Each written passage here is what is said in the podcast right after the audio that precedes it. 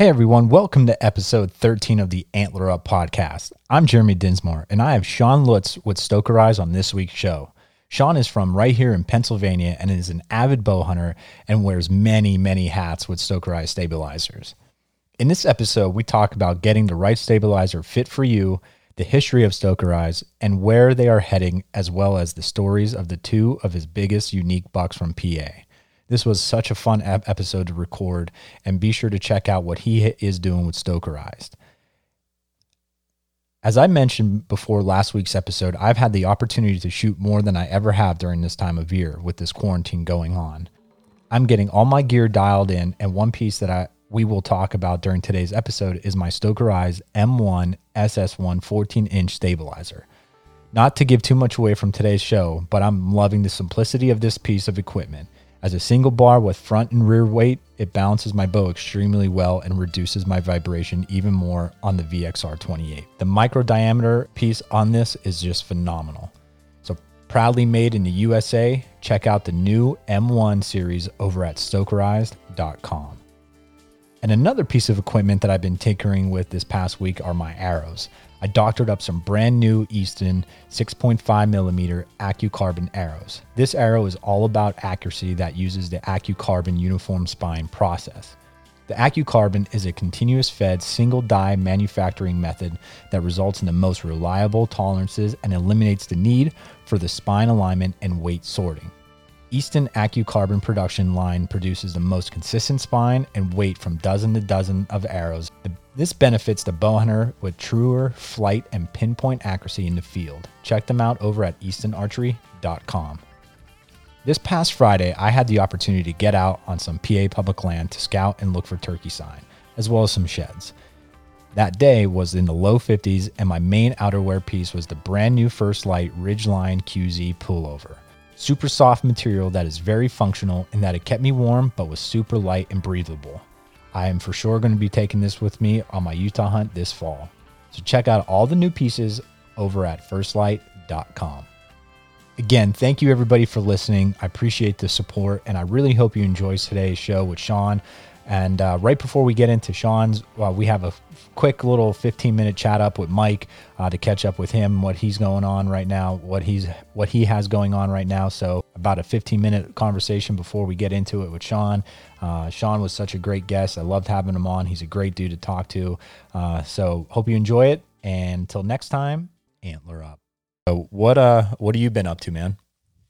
Uh, you know, as we last caught up, uh, you know, uh, just trying to get out and scout when I can. And uh, I went back up again uh, upstate a little bit on uh, Wednesday. Uh, just hit the woods a little bit, uh, more on the uh, state land side this time, and uh, found a couple good spots. Um, brought my new uh, Hawk ultralight climber uh, tree stand with me to start getting acclimated to that. Um, you know, being the first couple of years I hunted, uh, you know, I was just, you know, getting used to you know, just hunting in general. Um, Right. You know, and until I got comfortable, I was just using the ladder stands that we had set up. So, you know, this year I'm looking to hoping to get out there and get a little bit more mobile. So, uh, Did you you, know, uh just, uh, did you uh practice getting up a tree at all?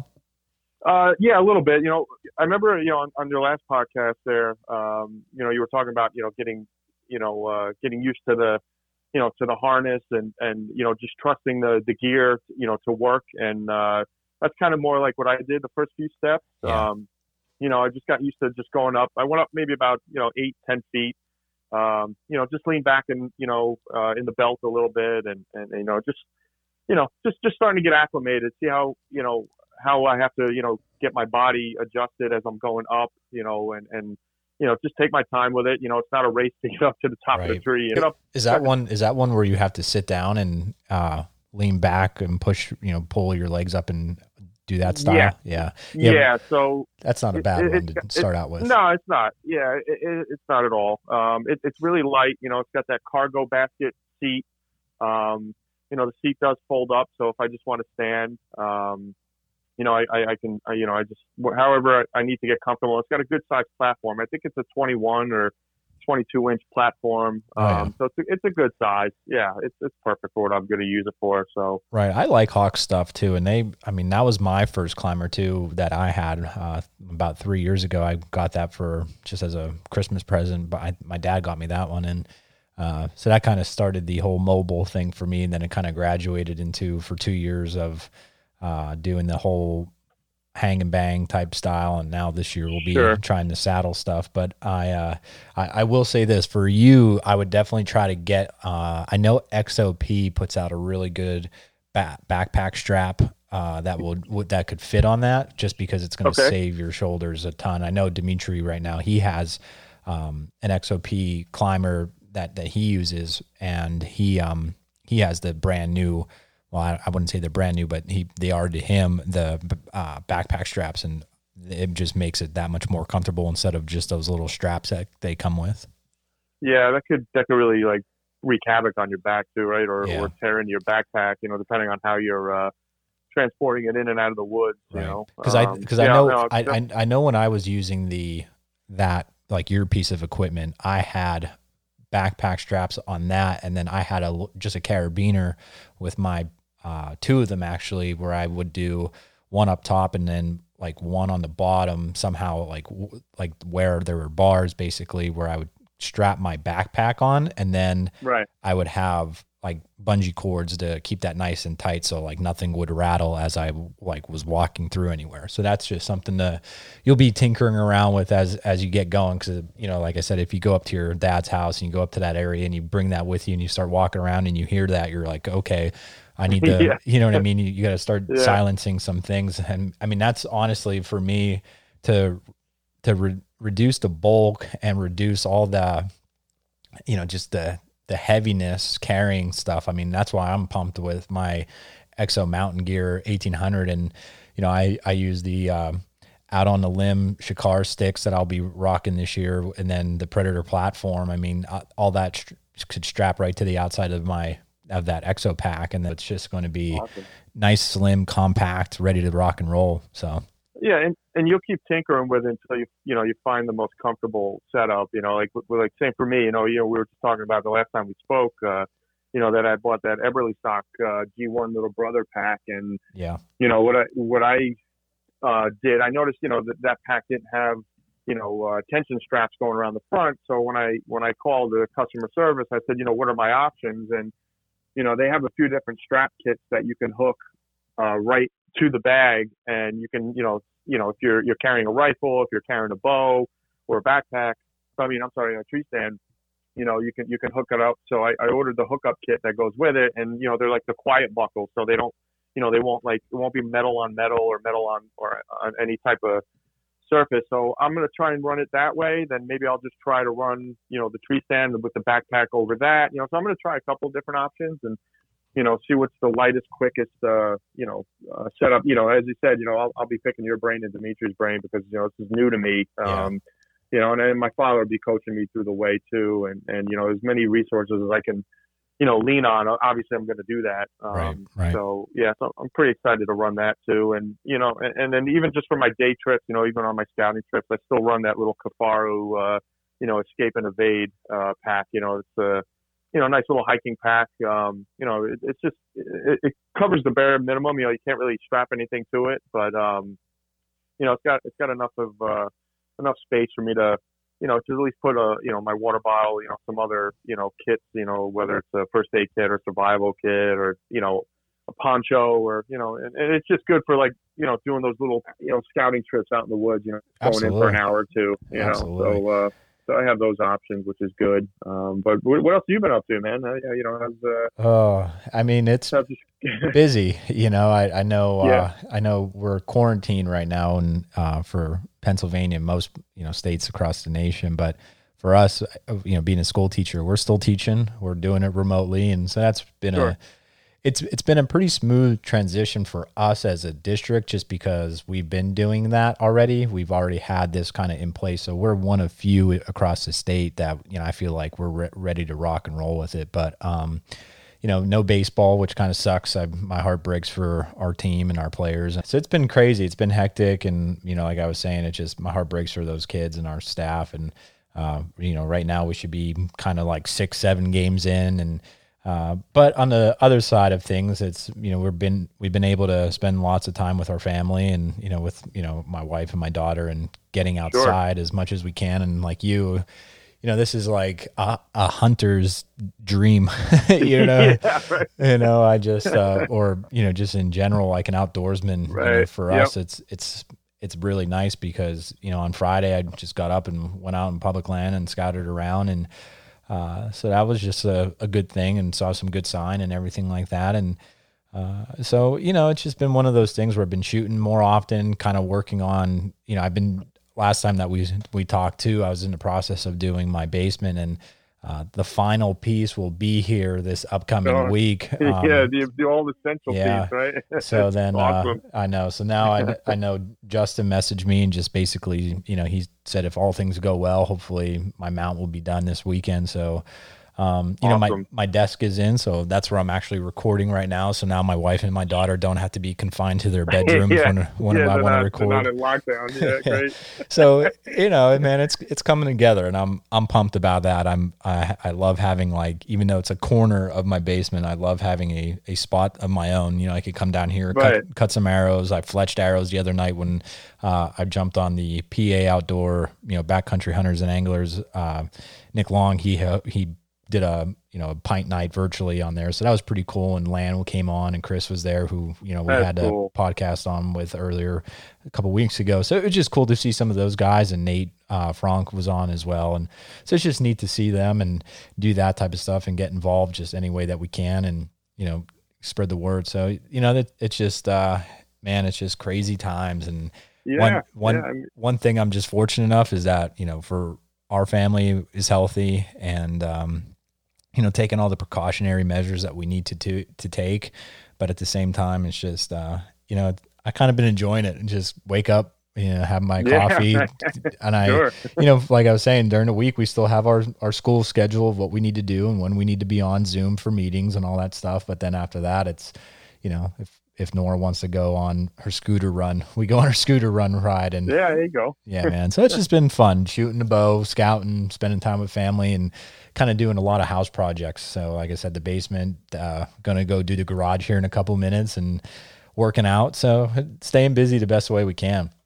Yeah, I mean, you know, same same here. You know, I know, you know, during this time, you know, you know, yourself, Dimitri, and myself, you know, we're, you know, we're texting each other regularly, and and you know, just talking about our brand, and you know, but you know, we're also motivating each other too, you know, to get out there and scout and shoot, and you know, just checking in to see how you know how the families are doing, and you know, and, and just you know, just making sure you know all of our uh, you know bases are covered, and um, you know, it, it. Granted, this time right now is you know it's it's unfortunate that we are where we are, but you know, there's other advantages that you know we can take it. Uh, you know, it's getting outside and going scouting, walking you know, in the neighborhood or, you know, spending even more quality time with your family, you know, when we don't really get to do that during the week, yep. you know, under normal circumstances, right? So, um, you know, same, you know, been fletching arrows and, uh, you know, I try to get up to my old man's house and, and shoot when I can. And, um, you know, some of the other, you know, uh, archery related, uh, I, you know, ideas that I wanted to get after, you know, like getting both my bows restrung, you know, obviously those are going to have to wait because the shop's not open, but, um, you know, there's plenty of other things that, you know, that I can definitely take advantage of. And, um, you know, we're just, you know, it, it's, it's it's a blessing for us right now that you know we're all healthy. You know, your family, Dimitri's family, my family, and you know friends of ours and our families are, you know, doing you know doing what they're supposed to be doing. You know, so we could all get through this. And uh, you know, like you said, the virtual pint night was was a great idea. Once you told me that, I went right on Facebook and I posted something on the New York uh, page, and you know I got the conversation going. So hopefully we'll get one of those going in New York, and um, you know, I saw Steve Rinella did something the other night. Um, you know, Meat Eater did like a virtual, uh, you know, town hall slash happy hour thing. So, uh, I mean, you know, maybe under normal circumstances, those things don't happen, you know, uh, as often. So, um, it, it's good to be able to, you know, interact with, um, you know, some, some people that you may not get a chance to ordinarily, you know, so uh, it's, it's good to take advantage of that too. So, yeah. Yeah, man, it's just crazy. Well, you know, I think we have a good one on here uh, coming up with, with Sean Lutz from from Stokerized Stabilizers, and uh, I I do know uh, what's really cool about this episode, you know, we already recorded it, but it just uh, it it was really. I love talking to Sean. I know when the Yeah. first time I had the opportunity to talk to him, he just he was a good guy, and uh, he grew up with a, a woman that I actually, you know, she's one of my colleagues, so we were able to kind of get in touch like that way. And when I first got off the phone with him, I knew he was just like a, a good dude, and I, Yeah, I love. Yeah, Yeah. I just love talking to him, and you know, he's been doing this for a very long time with with Stokerized, and it, they have a method to the madness, and that's what I and that's what I Yeah. love. You know, they're unique, they're different, um, but Yeah. it works, and that's just something. You know, one thing that he messaged, uh, you know, his message to to me was just you know basically about how you know believe in what what you're doing, and that's just something where it it means a lot to have people like that kind of you know even just tell you that like just to Sure, give you that yeah. advice and uh, I appreciate him taking the time to to record with this, and I think it would be really beneficial for people that are, you know, maybe in the market looking for a new stabilizer or just Mm-hmm. seeing how they go about doing their business. And uh, you know, it's very one on one. You know, they don't have a store on their website, and you know, they do have people they work through, like their their shops, and you know, they use Lancaster Archery and Block, Block Right. you know, Black Ovis and stuff like that. Uh, but at the same time, if you if your bow if your bow shop does not have them and you talk to them and try to get them to you know say call Sean up and carry some but if they don't want to that's fine you could just call them and you know Sean put me through like a big interview when asking me all these good questions about how I That's shoot great, and, and yeah. like all this stuff so we really got me dialed in and fitted for the right stabilizer for me and and, you know, and there's multiple ways too that you could tinker. So, and we we talked about that. We talked about the brand itself, and as well as some of his uh, unique hunting uh, stories that you know from here in PA, which is really awesome. So, and that's another thing. He's PA proud, and you know, all the pieces of equipment are made right here in the USA, and so it's just a it was a really cool conversation. And I think everybody will like it. So, um, you know, Mike, hey man, thanks for coming on, hopping on for a little bit, and it's good to Yeah, catch up, and I appreciate it. And we'll, uh, man, it's getting closer for Total Archery Challenge. Hopefully, some some Yeah. news. We get, hopefully, we get good news that everything will still be rocking and rolling here at the end of May. So, Yeah, I think all signs are pointing to probably possibly reschedules. Uh, I haven't heard the word canceled yet, so that's a Yeah. that's a positive. So let's just you know, you know, stay positive with it. You know, keep shooting. You know, when we can, and you know, keep motivating each other as if uh, you know this is still going to be an event that's going to happen. And uh, yeah, we'll uh, we'll catch up soon. And uh, always good talking to you, brother. awesome. Same here, man. Well, take care. Tell the family hello. Stay safe, and uh, we'll we'll we'll be in touch, dude. Sounds good. All right, man. And let's take a quick break to thank our partners over at America's Best Bowstrings. Right now, again, I've been shooting now the VXR 28 for a couple weeks, and I'm loving the way that this this bow is performing. And I'm loving the strings uh, from America's Best Bowstrings, and they are the Platinum series. Uh, and the technology and quality of these strings are what stands out to me the most. The no stretch with the equalized strand technology uh, is going to eliminate the peep rotation, uh, and as well as the the no stretch factor in these strings. So head on over to go design your own awesome colors no matter what which one you choose you're going to get that unmatched quality and performance. And also with the platinum series you're getting a two-year warranty. Uh, so go check them out over at americasbestbowstrings.com Hey everyone, welcome back to this week's show of the Antler Up podcast. And today on the other line is Sean Lutz with Stoker Stokerized Stabilizers. And I'm really pumped because for those that have been listening know that I have the M1 SS1 on my Mathews VXR 28 and I absolutely love it. And I wanted to get him on the show to today to talk about obviously Stokerized. Um, so Sean, thank you for taking the time out today to record and uh, you know, how you doing? Hey, Jeremy, thanks for having me, man. Um, you know, we're doing good here, dealing with obviously the situation, everything going on that's affecting everybody with, with COVID 19. But uh, we're still here, you know, social media, we're there, answering emails. We're able to do some things on a limited basis. So hopefully, you know, everyone's handling this okay and we'll, we'll get through it. And possibly uh, archery season will get here soon enough and get everybody thinking something else. yeah, I agree, man. Well, that's what I mean for me as a baseball coach. Turkey season has always been like the last thing I could possibly do. Um, so I'm like, right now I'm like fingers crossed that uh, some some turkey hunting could be in my cards for this for this spring for the first time in years. So I'm I'm really excited about that. Yeah, yeah, I hear you. I, I, I hunt turkeys um, with my business partner Kyle. It's not a, a true passion, but I've come to really enjoy it and you, you know that that time away and if we get anything from this whole situation just getting back to grounded kind of slowing everybody's life down and reevaluating our passions and, and, what's really important to us. And I hope we can all get, you know, that positive take out of this. Absolutely. Well, you know, right off the bat, Sean, like for those of the listeners that don't know who you are, could you tell them like who you are and where you're coming from? Yeah, um, Sean Lutz, obviously, um, I have a title as brand manager for Stokerized Stabilizers, but we, uh, Kyle and I both wear many different hats.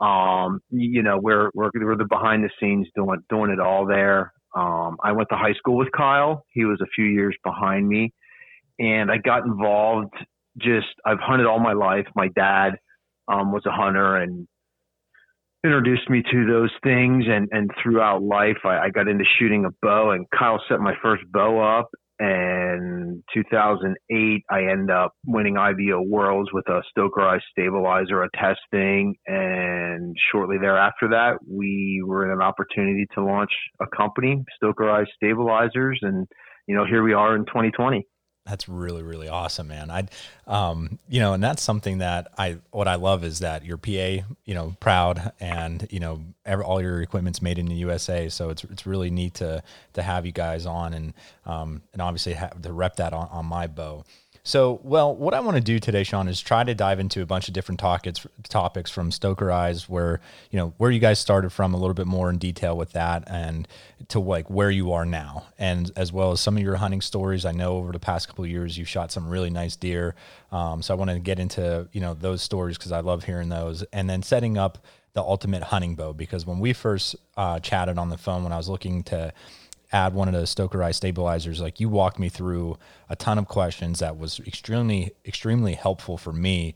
Uh, and we settled on a really good stabilizer that's helping my my bow shoot out shoot like a dream. So does that sound good? Yeah, that's awesome, man. It sounds sounds great. Awesome. Well, let's get started with those that again that you know you talked about how the brand kind of just uh, originated. Um, could you go a little bit more of like how you talked about like all the different roles that you have and you know the you know the day to day, but like go back even before that to like where the idea came about. Yeah. So um, basically, you know, met Kyle. I was, I was looking for a bow. Um, I, I was always a hunter and and just a goal oriented person and challenges and different things like that. And I was calling around different shops. I had come off of a, a shoulder operation and I was looking for a setup, you know, something easy and, and this and that, you know, um, easy to draw, easy, just, just something simple. And I stumble upon Swatara Creek Outfitters. So I, I, give them a call and they're like, come on in there. And it ends up being Kyle Stokes, whom I, their family I went to school with they were younger than me and, and he sets me up um, with a bow and I start shooting and, and it was like it was just instant. You know, I fell in love with archery and, and different things and um, kept frequenting the shop. You know, I, I was a lot younger then, playing a lot of softball, just just different things. And eventually, over time, going in, Kyle introduced me. Hey, you know, you want to be a staff shooter, and uh, got me into 3D archery, and I just kept falling more and more in love with archery and what it can do and growing this friendship with Kyle to we get to a point um, in 2008 going through a lot of different conversations and, and being a staff shooter and 3D shoots and IBO worlds and all these different things, um, growing our friendship, he's like, Hey, I have an idea for a stabilizer because Kyle is, he's just one of those guys. His mind never stops. He's always tinkering with things and has ideas and different things. And he's like, we're going to use acrylic. He's like, I don't want to come out with a stabilizer, you know, basically materials before Stokerized, you know, aluminum, carbon, just, just norm of what's used in, in making your everyday stabilizers. And it's like, dude, that's a cool idea. You know, that, that's awesome. And we started looking at acrylic and the benefits of it as far as being a stabilizer and what it can do. And, bringing all these different colors that are also there with the acrylic there. So, right. In a nutshell, that was the beginning of Stokerized. You know, 2008, as I had mentioned um, shooting some test stuff and, and running some bars and just staying like a grassroots type of sales and all that. No real brand yet of, of Stokerized. And even, you know, we were, we were kicking around, you know, well, what, what are we going to call it? What are we going to do? And, and, um, at the time, uh, Cracker Eyes, a person that was super tuning bows and, and different things like that was out there. And, and obviously Kyle's last name being Stokes. I'm like, you know, we're, we're conversing. He's like, dude, Stokerized. I'm like, Kyle is phenomenal at tuning bows, setting them up, all this different stuff. It's like, dude, name them, name them Stokerized stabilizers, you know? yeah. Yeah. That's, that's awesome. And, and what I love too about that story is how you said you were always a hunter and you know i'm 32 uh, 32 years old i'll be 33 in, in june and i grew up hunting as well and my dad one of my my first my first deer i ever shot was with a rifle and but the first deer that I shot with a bow changed my life. Like it was just, I remember being in a tree stand, standing there behind my dad's um, big bush of, of woods that he had behind his house. And he, you know, it was after school one day, he picked me up and drove down, down to his house and threw me up in his stand. And I remember standing there, it was a, I was by myself. I was about 13 years old, and this doe comes walking by, and he said, "You know, if you see your doe, you know, go ahead and take your shot."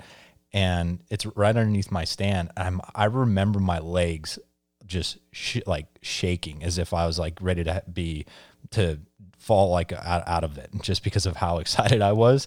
And when I shot right. my first shot on the deer went right underneath her. I was like, "Oh my gosh!" Like I I probably I don't even remember the shot even going off, and I just remember loading up another arrow, and she like bounded and just continued to eat. I'm like, oh my gosh, this is amazing! Like I have another opportunity, and boom, put it right behind the in the boiler room, and and she ran off like 35 yards, 40 yards, and dropped.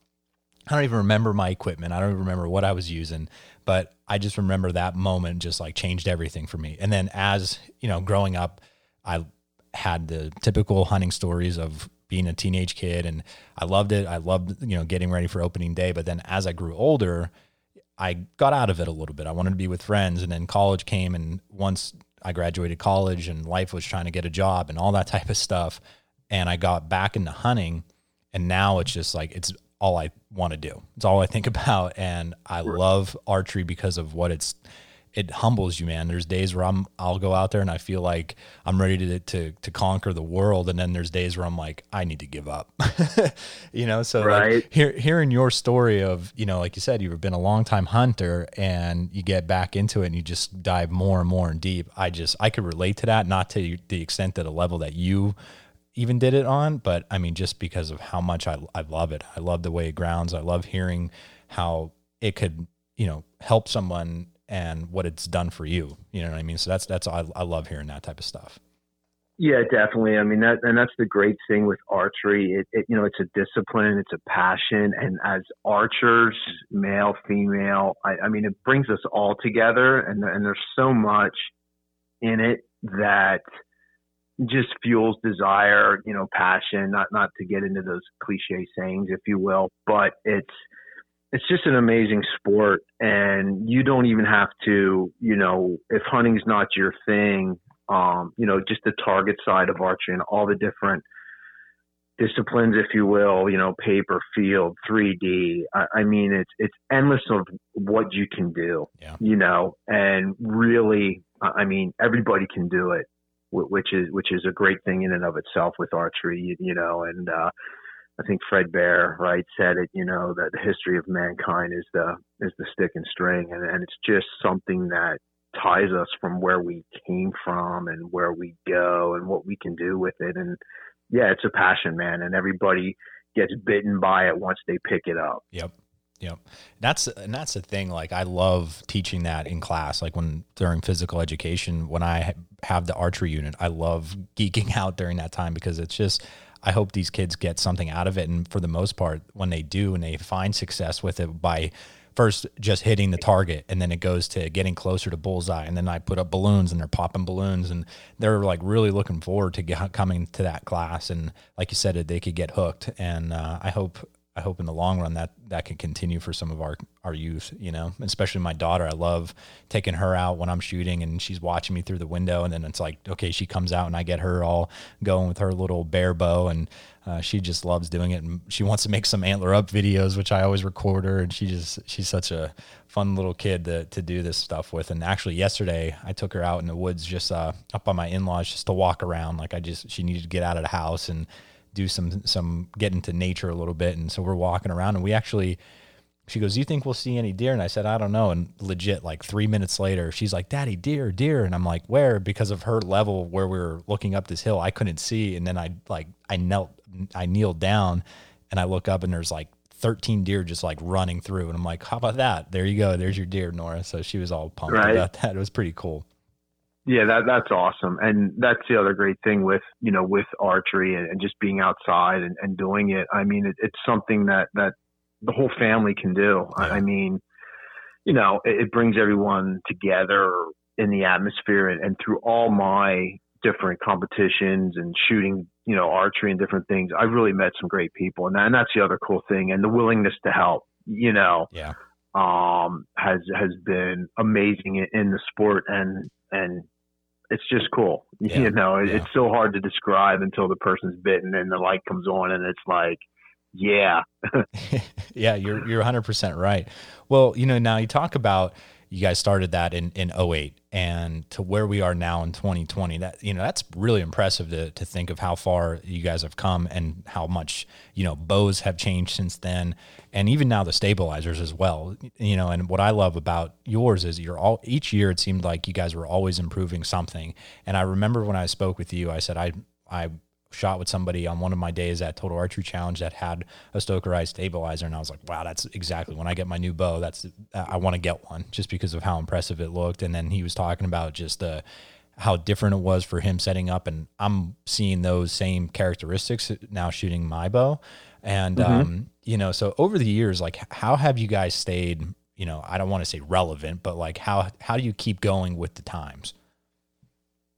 You, you know, it it's kind of cool. I mean, I I had in our previous conversations, I told you I I worked for the Postal Service for 28 years, and I'm still full time employed with them. And um, working for somebody um, can be a great thing. And part of me, I've always had a, a drive or a goal oriented, if you will. And it's like, you know, if I had my own type business or, or do things and get really dive in where work ethic and hard work is going to reap reward, you know, even further than when you're punching a clock, if you will. And Kyle, I mean, his, like like I mentioned earlier, his mind, he's always looking at things. So Stokerized launches with acrylic bars, and as phenomenal as acrylic is with what it offers, it also has um, you know some negative things when when you're looking at stabilizers and everything. So evolving, you know, had to happen for Stokerized. So along comes some aluminum series. And then obviously we get into some carbon and we did some different things with carbon of what we wanted to do a thicker wall and thinner wall.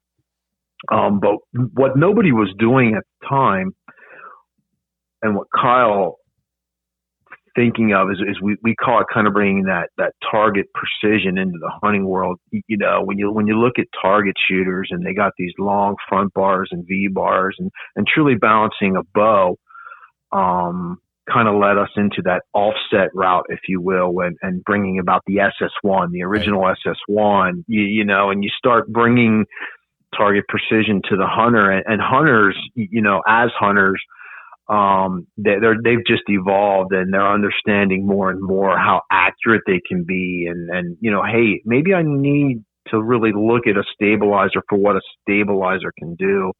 Um, so those aspects and the exciting thing, you know, about having Stoker Stokerized, okay, here was the acrylic and let's do this in Kyle's mind, you know, we're in, hey, I got this idea. Let's look at this and let's offset and do this, you know, and that's basically year to year. It's just improving upon, you know, kind of target precision for the hunter, if you will, and, and what you can do with what's out there. And one of the key things we've always tried to do, and I think is really cool about our brand, um, is just keeping it simple but yet effective. Right. You know, and that SS1 just kind of launches a whole new dynamic, if you will.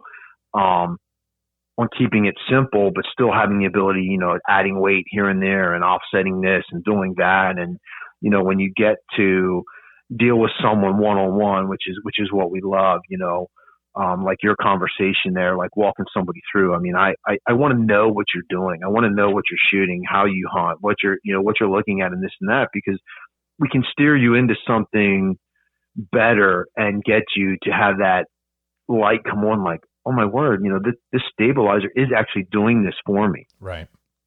You know, um, and then the SS1 leads into as great as the SS1 is and simple, you know, it, it leads into we, we, go into the stasis, which is basically two stabilizers in one. You know, it, it's creating a front bar and a V bar with the all axis pivot and one clean, simple unit. So now you just step it up, you know, to the next level. And then we have the SL series and then now we, we launched the M1, which is a micro diameter and, and the benefits there. And it's just, you know, kind of year after year, just, just trying to improve upon yourself, you, you know, or the brand of, of what we have and what can we do now to make it, you know, again, keeping it clean, simple, weight adjustable and, and truly benefit a hunter. Um, not that we don't have the target side of things. Um, I mean, we do, but just kind of, you know, making a hunter as accurate as they can be right. for, for a trophy of a lifetime, you know, kind of take away the thought process and, and, have when you draw that bow back, it, it's just there. Yeah. You know. Yeah, and that's one thing like I mean even just going off of the look of that new micro diameter one of the M1, I just love it. The look is just awesome, but then like you were saying to me when, you know, one of the questions you asked me were like do I shoot when I'm in a in a hunting situation with my quiver on and and I do. It's just always been something that I've done, so it's just habit and I practice with my quiver on. So I my quiver is always on my bow. Put it plain and simple. And once we started talking about where what kind of weight we're holding and all that type of stuff, um, that's what led us to that SS1. And you know, then we're you kind of helped me out too about how, how many uh, weights should I have on the front compared to the back, and and vice versa. So that has been a tremendous help. And like again, that's that one on one conversation that you you know you we both had together and um, setting me up for that and I was tinkering and you know I found the sweet spot and it was basically everything that you told me. Um, and like how you were saying earlier about that holding that drawback and when I'm holding that that thing feels so solid. It does not want to go anywhere.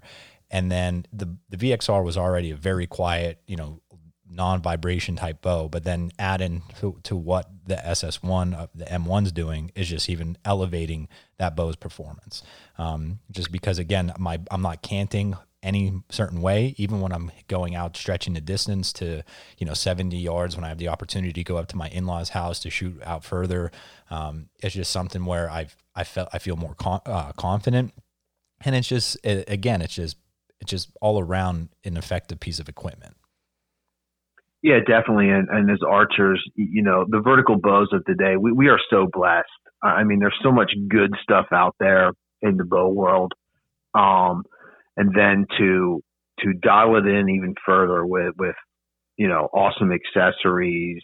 Um, it, it's just a benefit that we have. And, and I know today, you know, everything is, um, consumer direct, if you will, or, you know, Hey, buy online or this or that. And, and we're kind of still, behind the times at Stokerized. I mean, I know it to some younger people, it might be a pain in the butt. You know, well, this guy wants me to call him or he wants to know about my setup. Like, I, I just want to buy. And, you know, I, I want this reaction. I want someone getting back to me via an email or even calling me like you have done and conversate a couple times and be like, wow, you know, thank you. That like, yeah, not only is Stokerized a cool brand, but it's a brand you can trust in that I'm not just gonna, you know, yeah sell you something that isn't going to enhance what, what, what you're trying to do with archery. And, you know, we love to take the time and I, and I know that can be frustrating in today's world. I mean, I know everyone's busy and it's like, wow, yeah, you know, I got four emails in and we're still, you know, it's not that boom, bam, you know, quick purchase, but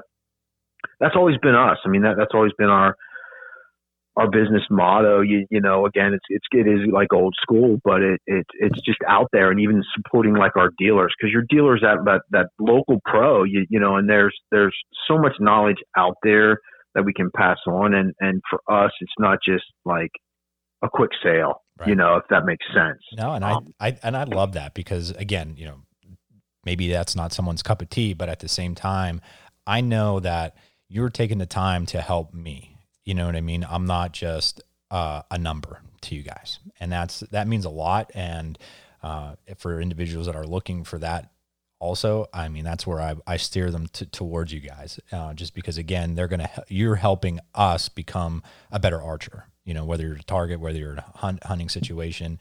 Um, so that's that's what i like. I like getting that one-on-one. And then again right from the very beginning of starting antler up my main thing was like that education being a teacher and everything like that. But then also like work work love working with like-minded individuals that care uh, that aren't just you know hey, do this. You, you, know, one thing that I love about, you know, us working together in a sense is that we have the opportunity to bounce ideas off of each other. And uh, mm-hmm. just, I love just being able to, to rep a solid company that are good people, care about us as consumers, but then also are out there doing the best that they can to be better. And that's, you know, you guys in a nutshell. And that's what I, I appreciate. And obviously being USA made and being from PA, I, I just love that, that opportunity. And um, it's an honor from, from my side of things.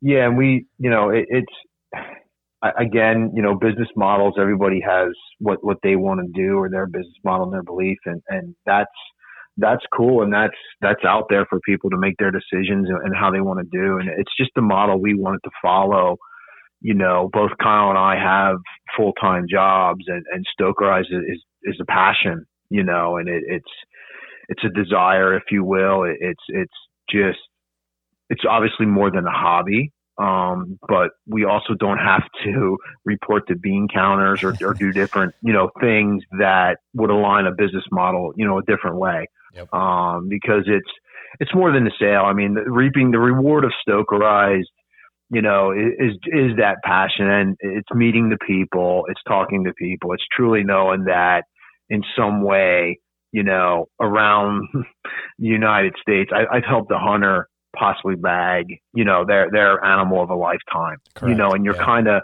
in a very small way, you're, you're tied into that. Yep. You know, um, it's not about the title national brand manager or CEO or anything like that for us. I, I mean, Kyle and I are side by side building things, you, you know, doing, wearing many different hats. And yeah, PA proud, you know, it's a hashtag we put out there. Stokerized strong, a hashtag that's out there, you know, in today's world, you have to have that hashtag, but it, it's a deeper meaning for a lot of people, you know, grind to shine and truly what it is behind doors. I mean, it's, it's just, it, it's just 365 24 7 you know it's yeah. it's just the way we we run it and we know it can be frustrating at times for consumers like like i said you know they just want and they want it now and sometimes that isn't out there but what is out there is a true desire to really help the customer. You know, customer satisfaction is where we're at. Right. Well, and before we even like move on to some hunting stores, what I even want to talk about is that M1 series, the brand new series that you guys launched this past this past season, and mm-hmm. I wanted like what I'm excited for is people talk about the weight of Mathews bows and. Um, I don't believe, even though I did get the large, like the longer uh, SS1 uh, model, it I don't believe it added really any extra additional weight than just a normal nine inch stabilizer, nor like from a different brand would would have added to mine. And for me going out west, I know that was like a we talked about that, and you're like you'll be good taking that out through the mountains and and all that type of stuff. And so, could you talk a little bit about like the not necessarily, I guess, the purpose of that M1 and how what kind of hunter that could really benefit, and uh, you know the importance and like the gear that goes into that. Let's take a quick break and thank our partners over at Cobra Archery. And right now, I have the Harvester release. And what I love about this release is the total adjustability with the UTS Unified Trigger System uh, that is able to adjust the length, the angle, the rotation of the thumb trigger, and that you're able to quickly and securely set this thing in place with just one screw. It's built like a tank, it's lightweight, uh, and it has the capability of removing that third finger attachment to make it a two finger style release. Um, so, man, I love this release. Check it out over at irondecoy.com. Yeah. So, I mean, obviously being from PA, you know, we're east side of the USA here, and and there's you know there there's a big difference from the guys out west hunting to us, you know, us guys here in eastern PA. I mean, we're we're walking into our tree stand, we're not really worried about overall mass weight of a setup and different things like uh, a western hunter would be, you know, and and we were looking at our SL series, which is we had we call it SL for for super light.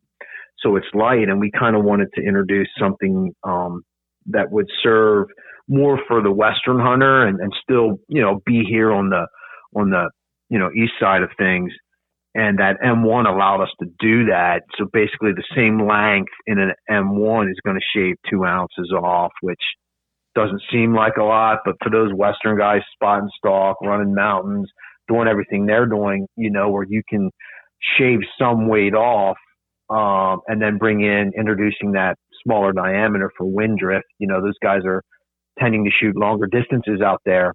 Um, it was a win-win situation for us, you know, in, introducing that. And, and even here in PA, um, you know, the key thing with stabilizers, where just to get a, a, tip out there. So the longer a stabilizer you use, the less weight you're going to need to balance your setup versus shorter bars with more weight.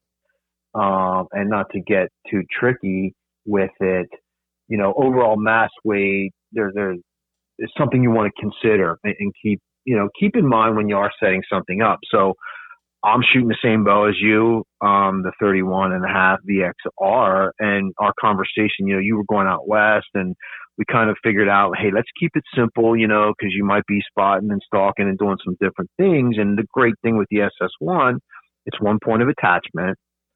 Um, it's down tight to your bow. It allows that offsetting a weight both front and back. But again, in your situation, keeping that quiver on, it's also offsetting your quiver. It's offsetting your sight being mounted on the right side of your bow. Um, and we were able to do that with a, you know, short conversation and kind of figure out what's going on there. And the bonus of a little bit longer stabilizer, at least in my opinion, when we talk offset stabilizers, SS1 or stasis, it's going to give you a little bit more room to play with adjustability. And, and you might be able to, again, shave a couple ounces off there because you went a little bit longer in bar length, which I like to tell hunters, you know, hey, um, like East Coast here, you know, a lot of us, we have our arrow nocked. So if you think about your arrow being knocked on your bow and how far that sticks out and it doesn't really get in the way, a little bit of added length in the stabilizer isn't going to hurt you. Right. That's perfect. That's and and again, that was something that for me of wanting to get out west and talking to you about that that was a big thing for me. And you know like you said the two ounces is two ounces. I know we had uh, Josh Kirchner from the dialed in hunter on a couple weeks ago and talking backpack and you know we're we're trying to get our kind of details dialed in for for our, our hunt in in August, and that was something too that he was talking about. You know, he he started out with just getting like the best equipment that he could afford, and then it turned into getting the most ultra light equi- equipment that he could get, and so forth. So it's the same thing when it comes to a bow setup, and you know, and even to relate to some of these eastern like our people here in Pennsylvania that are going deep down in in uh, public land. I mean for some, maybe they do, they do want to shave a little bit off as they go in deep. So that's something for Definitely. them to, you know what I mean? That's something too. That's mm-hmm. been like the craze the past couple years is, you know, who's getting out the the furthest and deepest and stuff like that. So, you know, and that's and that's another thing that uh, you know, I just I'm excited for and and uh, it's a great piece of equipment and I just again I love the look of it and I love the performance of it. So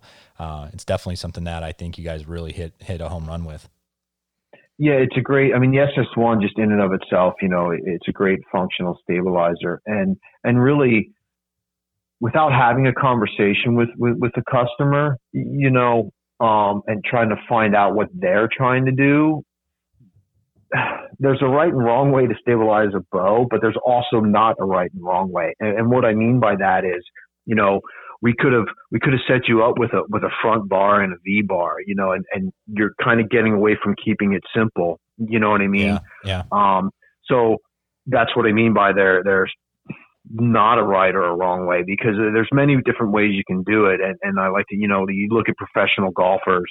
You know, you see a lot of different golf swings, and, and they're hitting it you know straight down the fairway, but when we look at and without having that conversation with you you know, we could throw a front bar on your bow and we could mount a V bar, but now now you have two points of attachment and in that scenario, we all know keeping it simple sometimes is, is a better way to go. And especially when we can still balance your bow. Yep.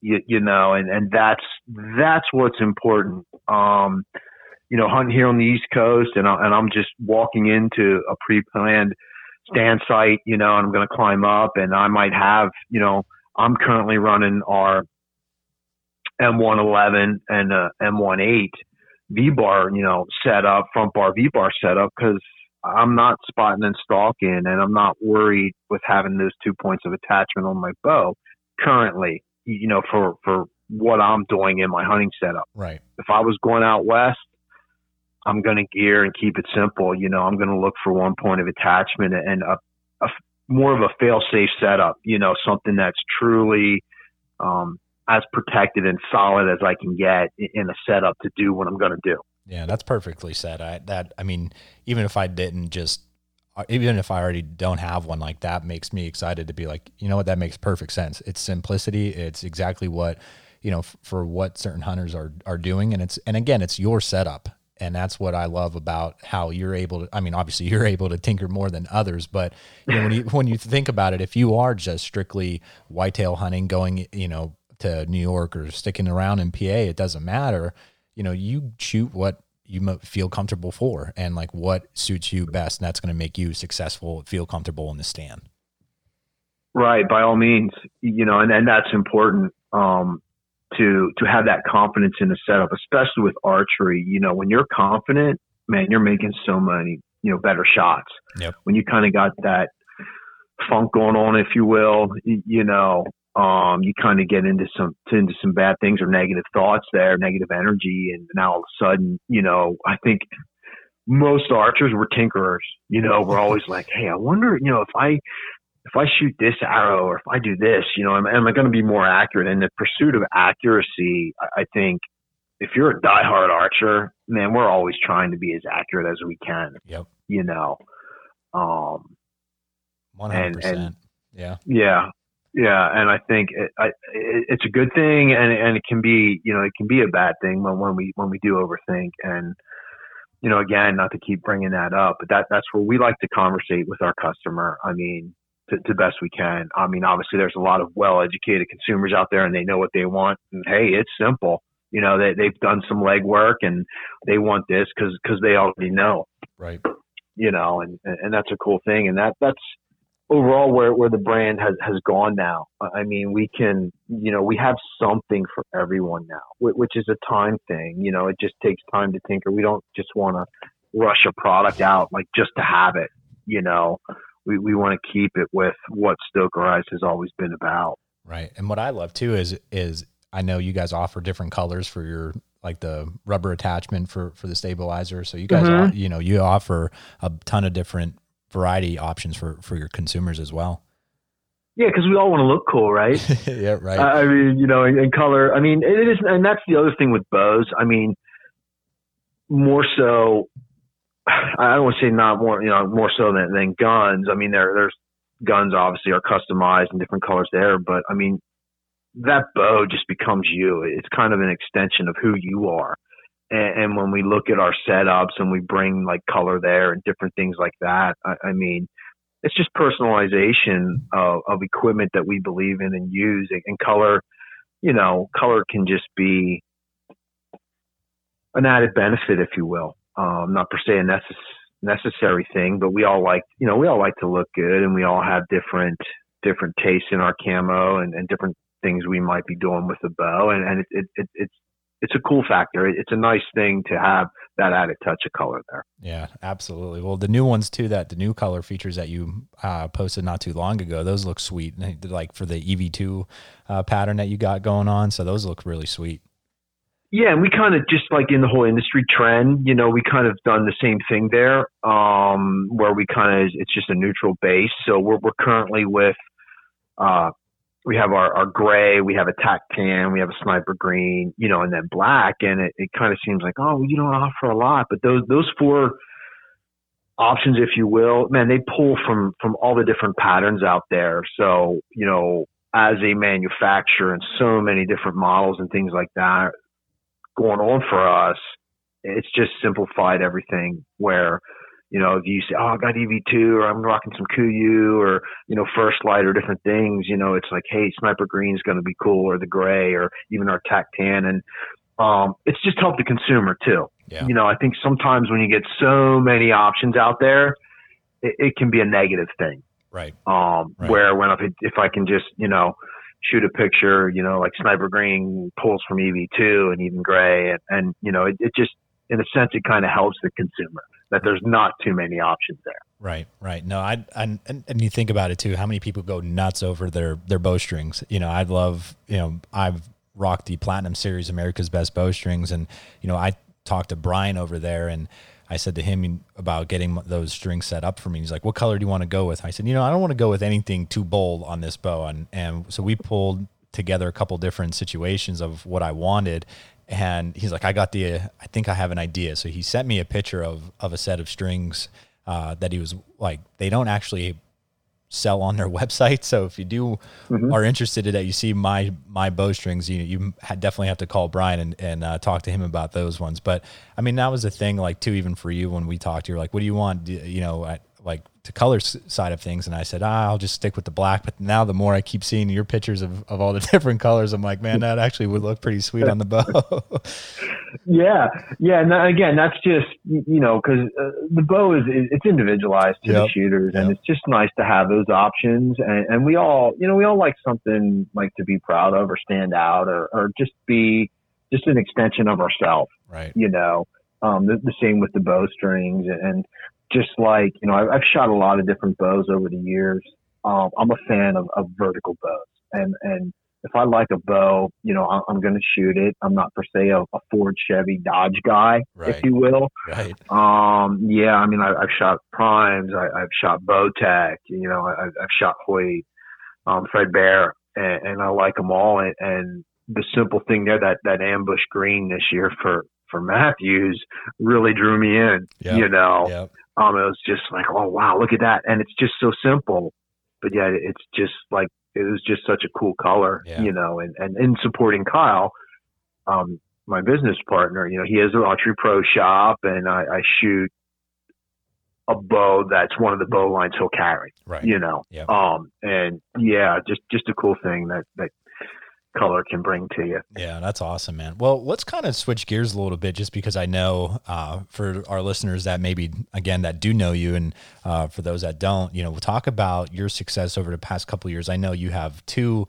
Um, I'm sure I know you have more just because you've even seen your man cave remodel getting done of, of, some nice, beautiful bucks getting hung up there. But um, I, I really want to know the stories between those that velvet buck that you got and then the big monster. That one, uh, with the kicker coming coming out of the base, that's a PA buck, right?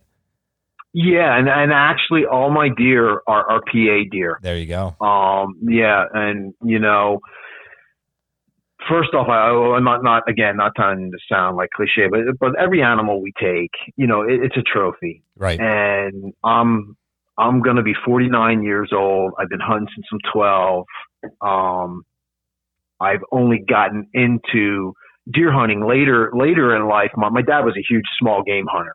Um, so deer hunting for me only came about you know, like later in life. Um, know a lot of people. I was a good athlete, played a lot of softball, some some different things, um, and had the opportunity, and still have the opportunity. You know that I, I hunt private land, um, and I've just been blessed with that because I can hunt it the way I want to hunt it. Not not that I'm this this great hunter, but I, I try to do everything I can do, um, you know, to be smart about how I am hunting things. And I've worked a lot of different shifts with the postal service.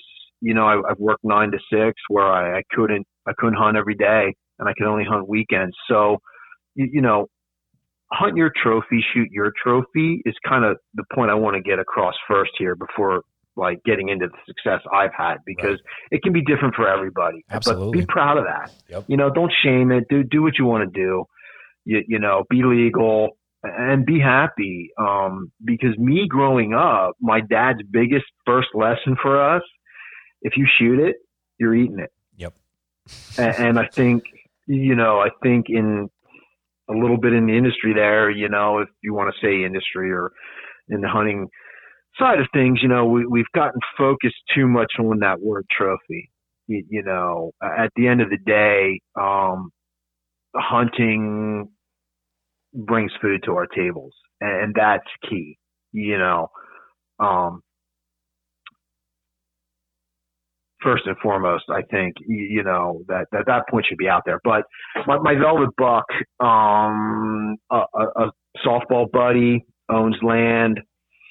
Uh, got the opportunity to hunt this land, you know, and do these things, and it just has everything that whitetail deer, you know, love: cover, food, water, bedding, um, small piece, you know, tiny tiny piece, and just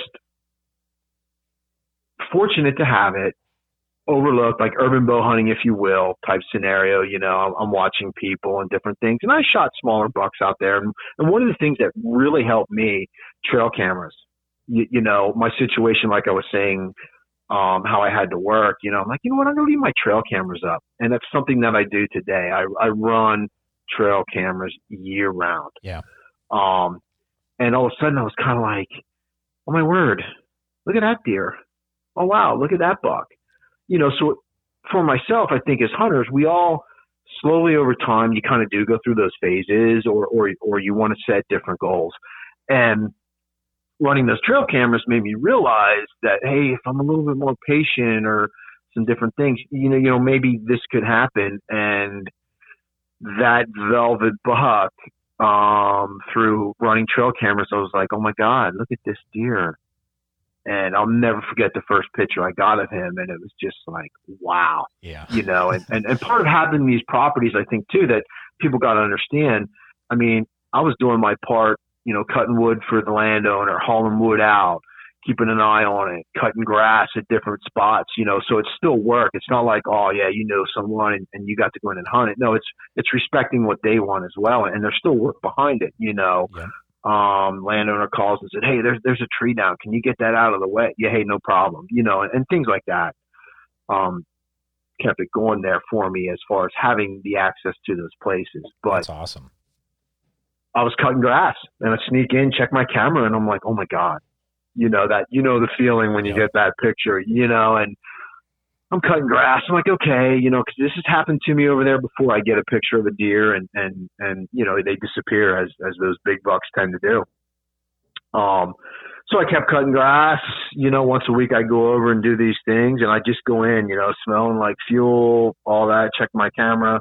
Here he is, and here he is, and it just, you know, it's slowly getting closer to the season, and I'm starting to overthink, like, oh my god, I got to be scent free. You know, I, I shouldn't be doing this or that, and I'm like, you know what?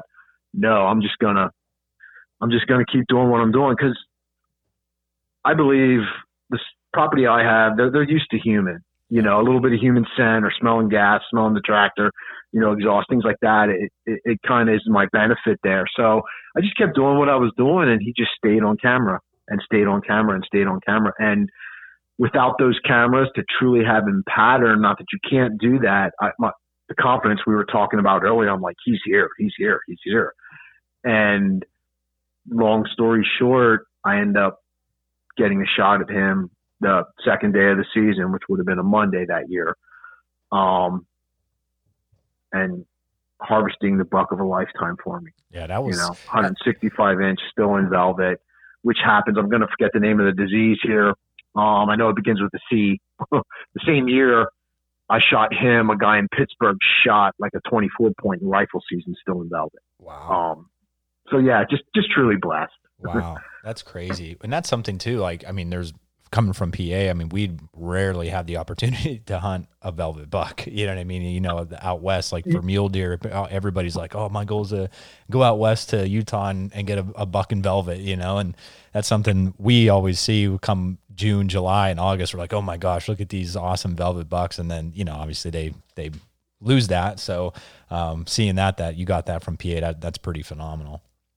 Yeah, it, it was totally awesome, surreal. I mean, I can't I can't put into words, you know, um, everything that that deer does. And in fact, just this morning, my man cave there, it's generally a spot my wife and I we have our coffee in front of the fireplace there, and just just I get to look at him, and my wife's like, you know, I've been working from home, and I sit here and have my morning coffee, and just look at this this animal, you know, and it it's it's just unreal, and um,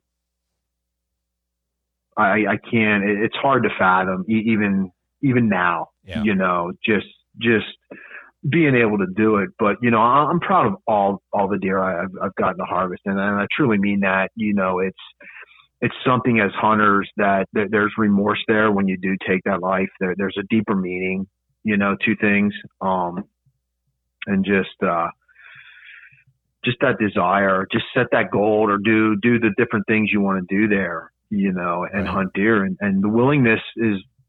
I've eaten a lot of tags yeah. As far as shooting a buck go.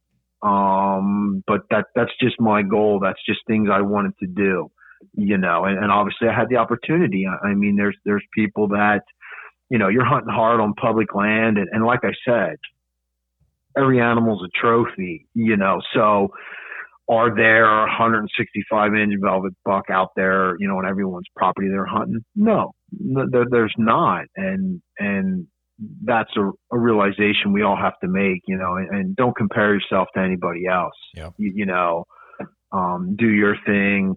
You know, they, they often say the trophy picks the hunter.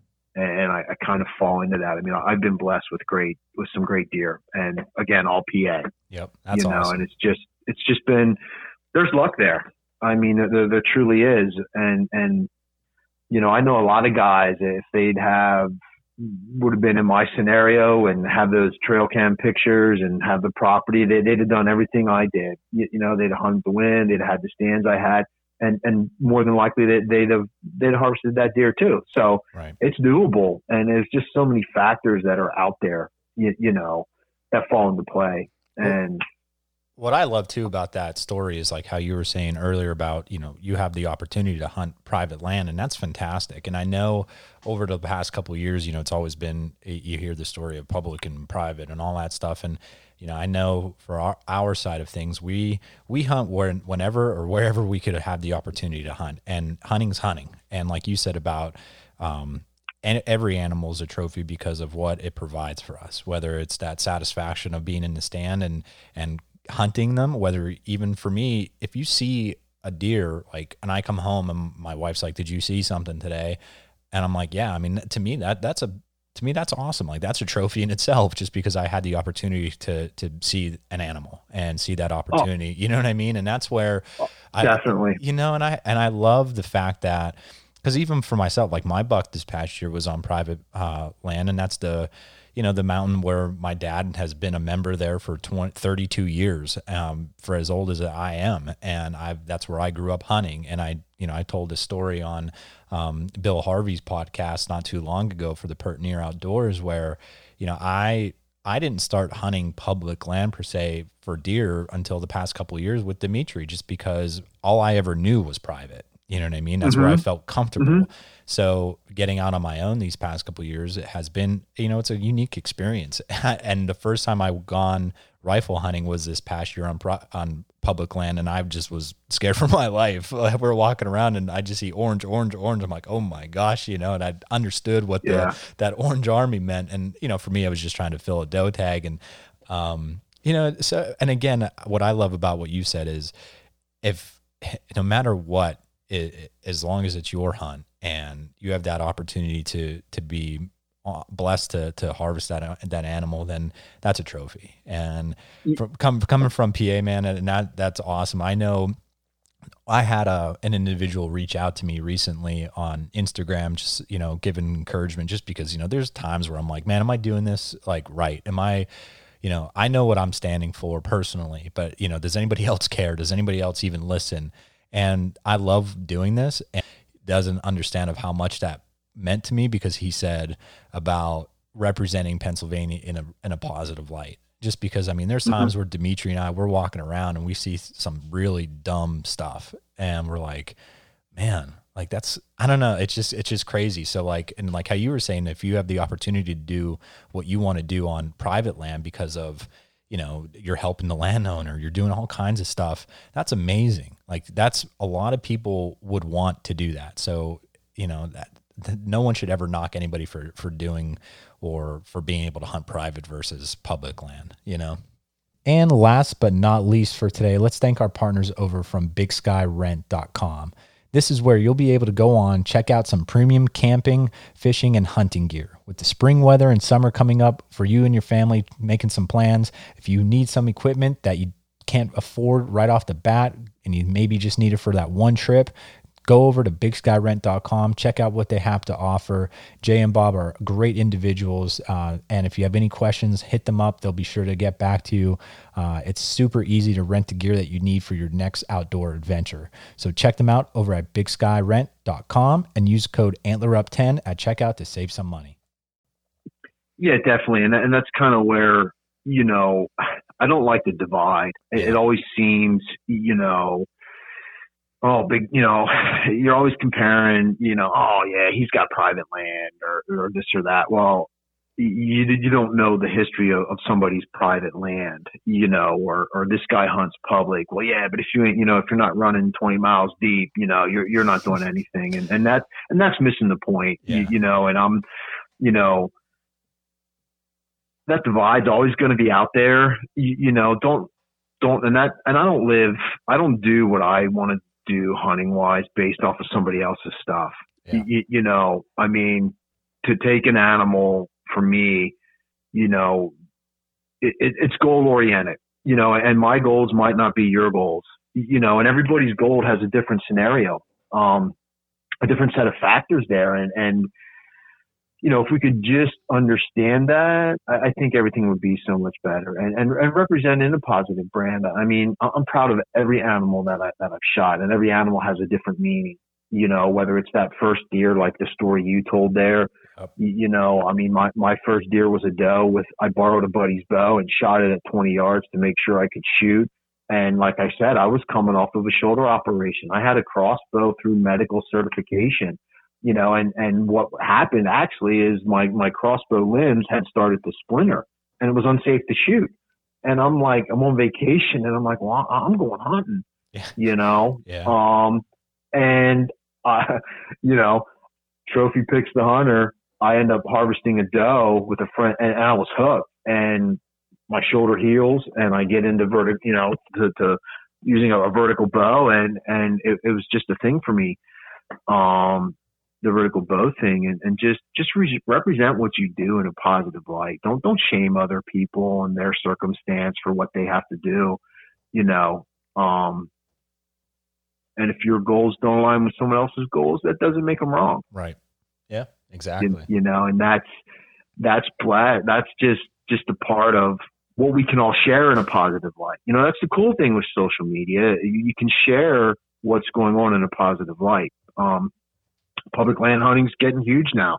I can understand the challenge. Uh, Kyle, he shot a great deer last year on public land, way back in up in Tioga. I mean, an awesome buck, right. totally awesome. Did all the hard work of, you know, going literally going in, you know, deep, you know, far back and setting up and doing it all. And then he had an amazing hunt, and it's a great story, and it's it's something to be proud of.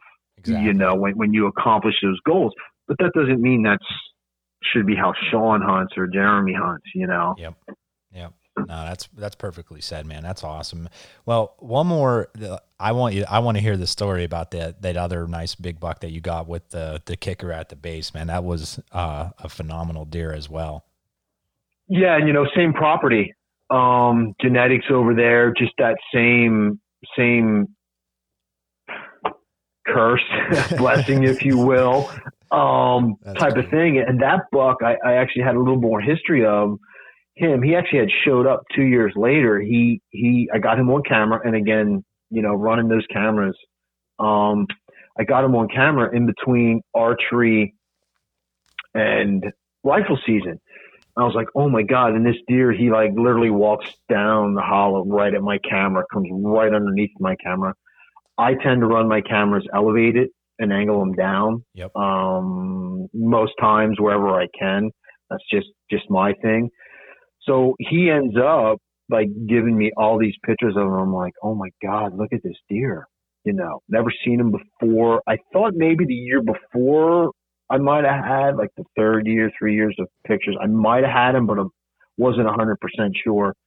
Um, definitely not calling my spot home like the Velvet Buck did, you know. Um, but he's there, and I'm like, huh, like maybe I want to move my tree stand or just do something, you know, a little bit different. So going into that season, I ended up I moved a stand, um, and I put it close to the camera tree, you know, if you will, and um, gave me some access to some things um, a little bit differently than than how I'd been hunting the property, you know, and hunting through that season again I'm, I'm hunting farmland so there's crop i'm seeing a lot of deer seeing a lot of deer not seeing a buck you know not wanting to shoot a deer just doing things my own way and i'm like you know there, there's got to be there's got to be a buck in here. What's going on? You know, and, and sure enough, I see a small, a small buck and it, it's getting to the week right before the muzzleloader, um, season starts here in PA. Um, I'm like, okay, cool. You know, so that week starts, muzzleloader week starts and I'm, I'm hunting because because I'm passionate, you know, and, and part of the things where people think, oh, you got public land, you know, you're lucky, or I'm sorry, you have private land, you're lucky. Well, one of one of the curses with private land is sometimes you feel like you got to overhunt it to protect it, right. you know. Um, so I probably am overhunting my properties more so than than other people would do. I mean, I'm still trying to be scent. I mean, I'm a scent free fanatic. It's, I don't go to the woods without showering and doing all those things. And again, I've kind of developed my own. Well, hey, you know, they're so used to people where I'm hunting them over there. I mean, I'm going in, you know, and I go in there and it's after it's the same. It's Friday, I believe the date. I'd have to recheck, but um, it's it's after you know the whole inline muzzleloader was going on that week, and, and I'm in there hunting, and there's all these deer again, and all these deer, and, and I'm a guy that I keep my bow hanging um until certain times because man when i'm holding my bow I, I, like i'm moving too much yeah you know and and i had trimmed the tree and kind of let it just fall down to give me some cover, you know, and, and I'm watching deer in the soybean field to my left. And it, I mean, it's the prime time, but it, it's starting to get, you know, getting to be where it's soon going to be the end of my hunt. And, and as hunters, we all know those negative feelings. I mean, I'm in a year, I'm hunting without a good picture of a buck, you, you know, and that's where the curse of the trail camera can be too, for yep. as much advantage as they give us you know, you, you start feeding in like, why am I hunting here? I don't have a picture of a good deer and, you know, all these different things. And, um, I was actually contemplating shooting a doe. I'm like, I just can't believe this. And I'm totally looking to my left and I hear snap, that, that dreaded snap. And I look back and all I see is this big wide deer coming right at me. And I was just like, oh my God, you know, bow's hanging because I'm trying not to move. Yep. I get my bow and, and I, I come back around as slowly fast as I can, you know, and he is standing right under me at the tree where I trimmed the branch, the, the top of the tree to like fall down to give me cover for deer that's further out. And I'm just like, oh my God, you know, yeah. and I don't have a shot because he's behind you know, some of those small branches and, and things there. And, and it's one of those games, you know, I, I, I still go by that old adage, oh, don't, don't look him in the eye. And he's just standing there and the does are out in the soybean field and I'm within the woods there, you, you know, and I, I need a step and, you know, God willing, trophy picks the hunter. He, he does one little kind of look up at me and I got, you know, I got the face thing on and, everything else and and he he doesn't care and he takes that step forward and I'm I'm able to make a great shot on him and harvest another great deer off of that property. And That's as awesome. ironic as it will be um, that property got sold. So that was my last deer on that property but my second you know yep. buck of a lifetime if if you will absolutely. you know on on a property there. And like I said a lot of different guys would have killed those deer that that are as passionate as I am and, and do those small things, you know. Yeah. No, I love the fact too. I mean, phenomenal story, and I love that you use ca- cameras all year round to kind of help give you uh, an idea of what's survived, what's been, you know, especially like for you, and that's something that I do just because of you know being a father, being a husband, being a you know a full time employee. You know, we don't have the the glory of of checking things all the time, of getting out and scouting. So if I know in years past, I've left my cameras up just because scouting during like this time has been very, you know, minimal. So I would be able mm-hmm. to, you know, once I do have that opportunity to go walk around, I look at those trail cameras, put in new cards just because it, it could help me out because of seeing what made it through or uh, just a little bit of, of intel. So that's a, a really cool thing that I like that you use that all year round. Yeah. And, and it's a hobby, it's a passion and it's fun. I mean, I, I just, I love to see deer. Yeah. I love to see them in their environment and getting, you know, getting pictures of them, plus the other cool pictures we get, you know, on trail cameras. And, and that's just kind of my thing to keep, you know, like, like keep me going. Just, just whitetail deer fascinate me. And like you were mentioning earlier in a conversation there, I, I don't have to harvest a deer to have a successful hunt. Yeah. You know, if I get a deer to come under my tree stand that has no clue I'm there and I just get to watch it my hunt's been made. Yeah. You, you know, like that's the deeper thing for me. And I think that's a deeper drive for a lot of hunters and especially archery hunters because it's a close quarter game. Yep. You know, I mean, I know there's, there's people, you know, that shoot animals at further distances and things like that. And, you know, for the most part, we want to be close to that animal, you, you know, Absolutely. Um, and, and that's that's the rush. I mean, my heart, you know, the night shooting him, I, I mean, I couldn't. I mean, I sat there for a half hour just pounding because it was so up close in my face, and not knowing just because he was there, it, it didn't mean I was I was going to get that harvest opportunity. You know what I mean? Like he could have bolted. He could have. So many different scenarios, you know, are racing through your mind. You know, um, and that's the rush. That's the adrenaline. And, you know, I can get that just watching a doe, like I said, under me that doesn't even know I'm there. Yep. You know, yeah. and I'm not even going to pick the bow up. I'm not even trying to, to harvest that animal. I'm just enjoying what that animal's bringing to me. Well, and I think too, like as a hunter, you learn every single time you go out in the field. I know for me, for this past season, it was a Friday, uh, winding down towards. Uh, it was actually that last weekend, I think, of of archery season, and I'm. I was actually in a, a decent spot uh, behind Dimitri's house in, in that area, and it butts up against public land. So I'm on public land there, and I uh, I'm up in the stand, and later it was a how would I'm gonna late morning, I would say, and I see these deer coming through, and I know it was uh, two big does and two young little fawns, and the one she was walking down, like you said, don't look, don't look them in the eye, and it was really really chilly out and i grab my bow and i'm holding on to it and at this point i'm like oh, even if she comes gives me a shot i'm like i have no shot opportunity because i cannot feel my hands because i held on to the bow way too long and if i put my bow back on the hanger they're going to just run and mm-hmm. So she gets, she needed to maybe take four more steps and she's taken like, I'm counting one. Okay, there's two. And I'm like, okay, like now I put my hand back. I was able to sneak my shooting hand, my release hand in my pouch uh, of the First Lite kit there. And it's warming up. I have a, um, hand warmer there. So I'm like, okay, I think I could be good. And I'm like, okay, there's step two.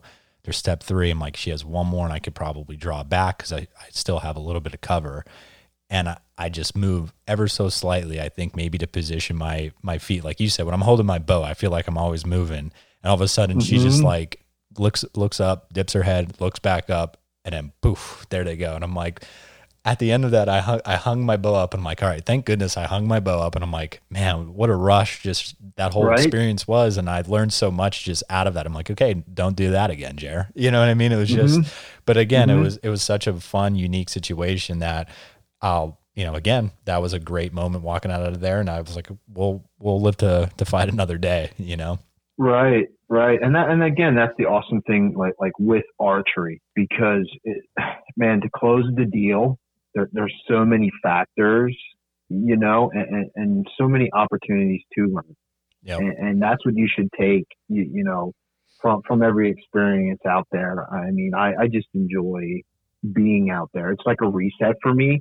You know, you work so hard all year long and you're, and you're doing so many things and to just truly sit in a tree, you know, that hour early or whatever, and then all the songbirds are coming to life, and just just everything about it, you know, is is surreal and resetting, and then and a learning opportunity, you know, and and a lot of times for me, you know, I'm probably not as aggressive as I should be when, when it comes to hunting. You know, I'm always that it's going to come closer, going to come closer. Yeah. You know. Yeah. Um, type type of hunter, and, and there's only you know there, there's I'm not just going to let an arrow fly. I mean, I I have a prayer I say every time. You know, it, it, it's something I've always do. You, you know, I, I, want to I want to you know I want a clean kill or I want a clean miss. You know, and yep.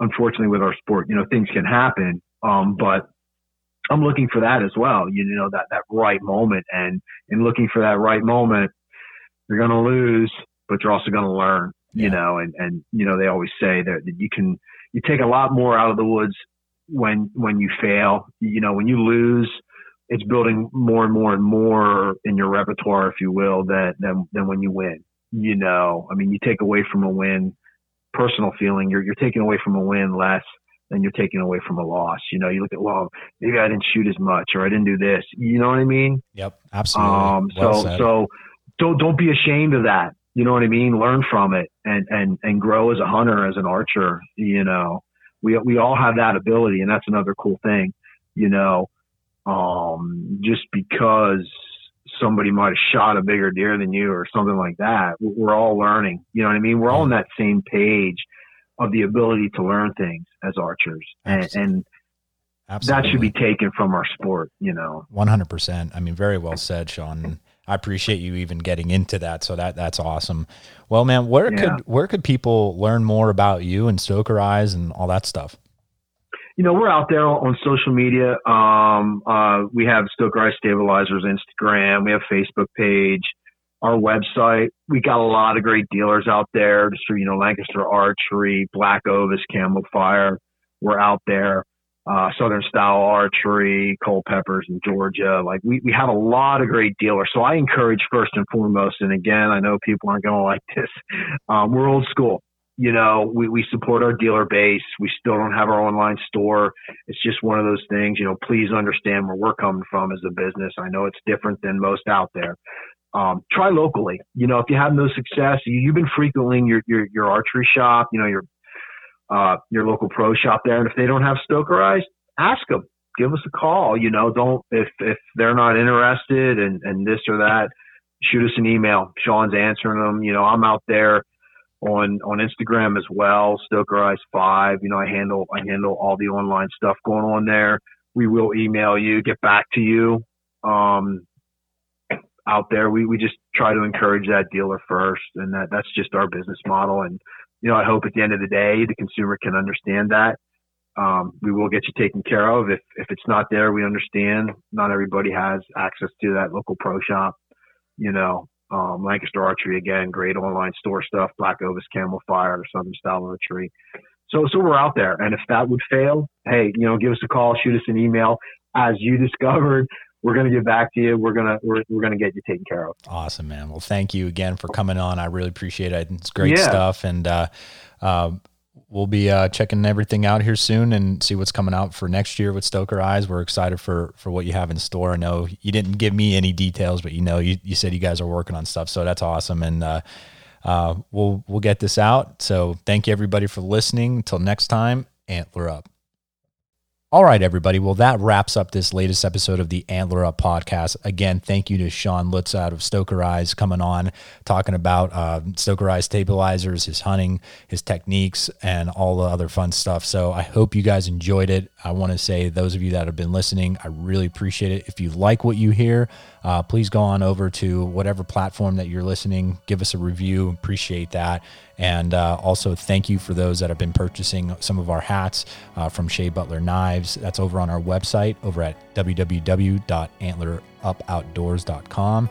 Check us out on our social media pages. We're dropping some new videos during this whole quarantine time. I got lots of time on my hands, so some more videos will be out uh, coming soon as well. So, thank you again, everybody, for the support. It means the world. Till next time, Antler up.